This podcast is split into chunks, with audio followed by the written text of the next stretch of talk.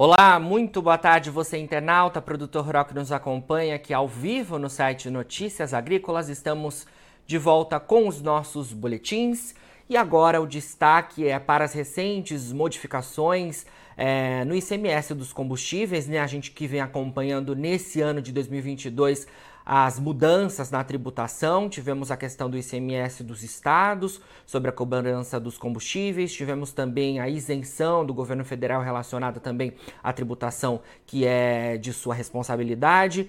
E para a gente entender essas recentes mudanças, porque tem muita coisa envolvida, principalmente em relação a prazos e a movimentação dos estados, a gente conversa agora ao vivo com a Valéria Lima, que é diretora do Instituto Brasileiro do Petróleo e Gás, que é o IBP. Valéria, muito boa tarde, obrigado por estar aqui com a gente do Notícias Agrícolas. Boa tarde, Jonatas e ouvintes do Notícias Agrícolas. Bom, Valéria, comecei aqui falando aos nossos internautas, né, de todas essas mudanças que a gente tem visto aí nesse ano de 2022 relacionada aos combustíveis aqui no Brasil. E tivemos aí, né, mais recentemente, uma decisão do ministro do Supremo Tribunal Federal, o STF, o André Mendonça, relacionada a um novo modelo de cobrança do ICMS dos combustíveis. Né? Os estados se movimentaram até antes dessa decisão é, do, do ministro, mas temos ainda alguns estados que precisam se adequar né, a isso. Eu queria saber primeiro qual que é a visão do IBP diante desse novo modelo de ICMS, qual que é a visão de vocês que são representantes aí é, do setor de petróleo e gás aqui do país. Obrigada, Jonathan. Olha, na verdade, é, o, o modelo não foi definido pelo ministro André Mendonça. Né?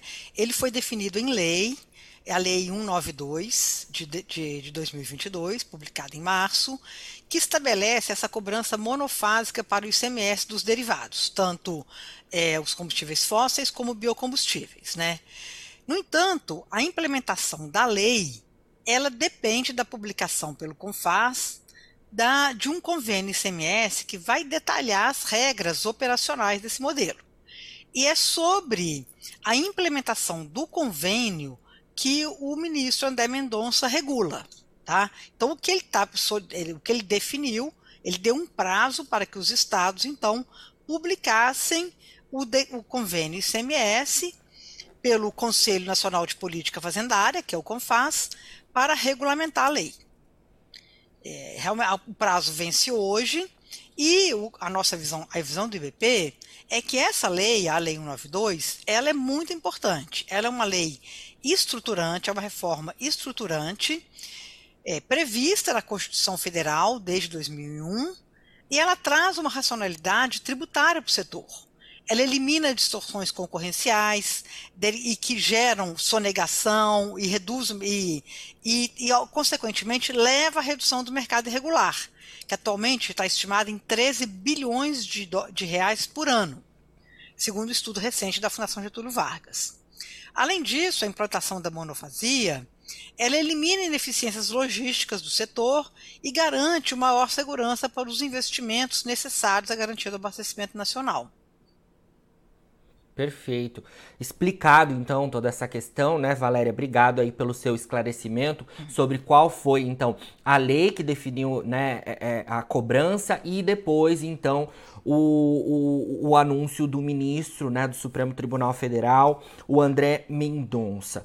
Bom, para os estados é, colocarem essas modificações em prática, queria que você explicasse um, pro, um pouco para a gente sobre como isso funciona, se isso é fácil de fato, porque sempre quando a gente vê questões tributárias, né, existem muitas, é, muito, muito, muitos aspectos que precisam ser considerados. Não é fácil, né? Realmente não é fácil, eu diria que até que é complexo. Mas o bom é que a gente está movendo para um, um, novo regime tributário que será bem mais simples que o anterior. Né? Então, o que, que tem que ser feito? Né? Primeiro, é, toda a regulamentação do ICMS, né, que é o Imposto de Circulação de Mercadorias, por ser um imposto estadual, ele tem que ser regulamentado no âmbito do Conselho Nacional de Política Fazendária. Que congrega os secretários de Fazenda de todos os estados. Então, é neste conselho que se discute o chamado convênio. Por que, por que a gente chama convênio? Que ele vai detalhar todas os, as questões operacionais que está definido genericamente na lei. Né? Então, é o convênio que transforma o conceito da lei na, nas operações diárias na prática.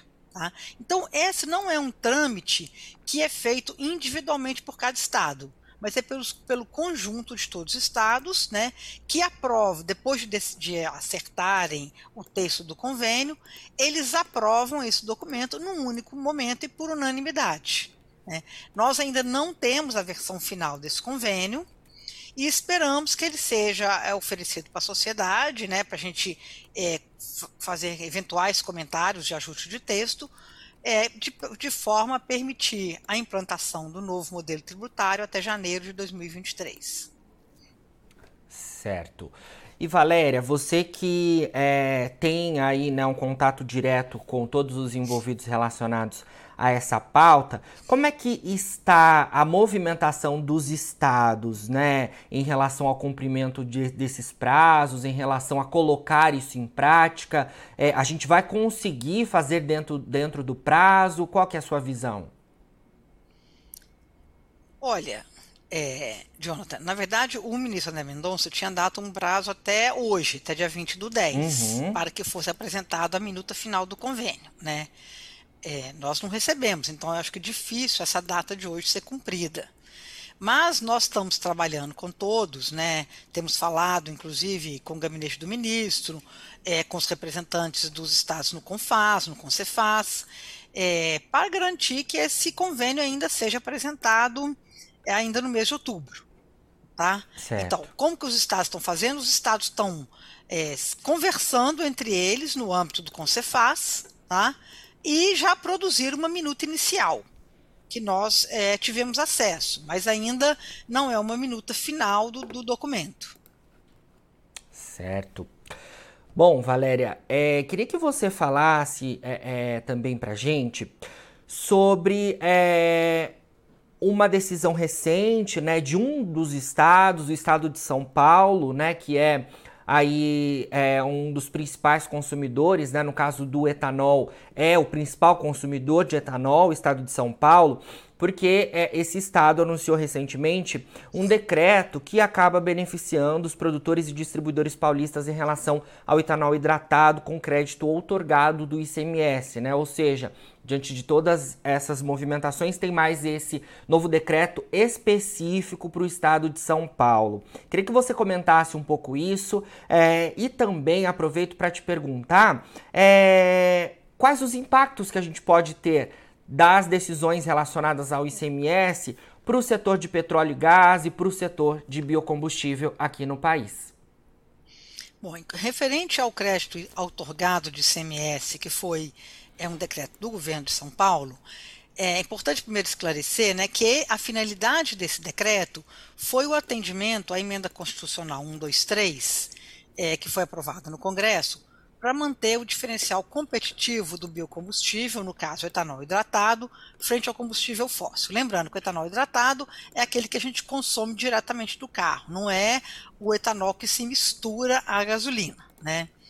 Bom, o, o distribuidor em si não se beneficia em nada com esse decreto, porque ele é neutro. O que eu quero dizer com isso? Né?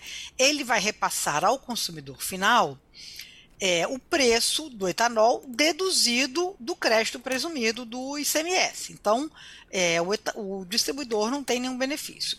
Quem será beneficiado será o consumidor final, que poderá que receberá um produto com um preço menor, porque ele já está descontado esse crédito presumido.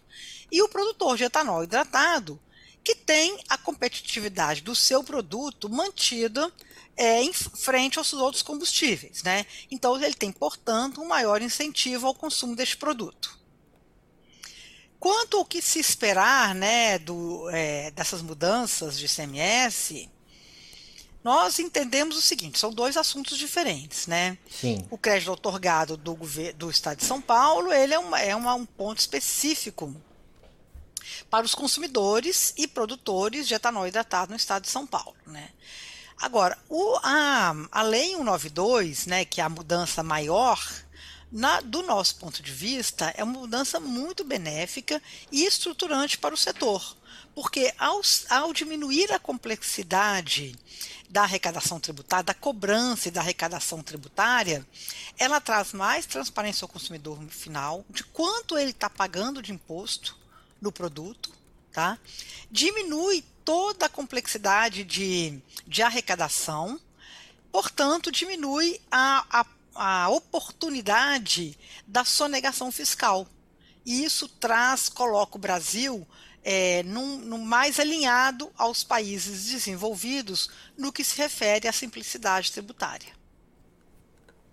Perfeito, Valéria. Olha, obrigado por enquanto pelas suas informações, ajudando aí a gente esclarecer todas essas questões relacionadas à tributação dos combustíveis, porque como a gente já falou, é um assunto complexo que, é. que tem chamado bastante atenção nesse ano de 2022 e a gente seguirá, é claro, acompanhando todas as movimentações. Como você disse, né, hoje a gente tem um marco importante aí em relação aos prazos que foram estabelecidos. A gente então seguirá acompanhando é, todas as novidades relacionadas a, a esse cenário. E sempre que tiver novidades aí do IBP, que é o Instituto Brasileiro do Petróleo e Gás, pode contar com a gente por aqui, tá bom?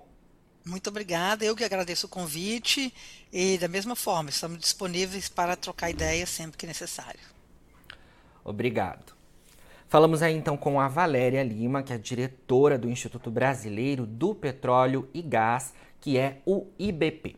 Agora, na finalização dos nossos boletins, você fica com as nossas redes sociais. Siga a gente por lá para se manter atualizado sobre todas as informações do agronegócio brasileiro. A gente segue com o nosso site no ar Daqui a pouquinho também tem mais boletins ao vivo. Fica por aí e a gente se vê. Participe das nossas mídias sociais no Facebook Notícias Agrícolas, no Instagram arroba Notícias Agrícolas e em nosso Twitter arroba Noteagri. E para assistir todos os vídeos, se inscreva no YouTube, na Twitch, no Notícias Agrícolas Oficial.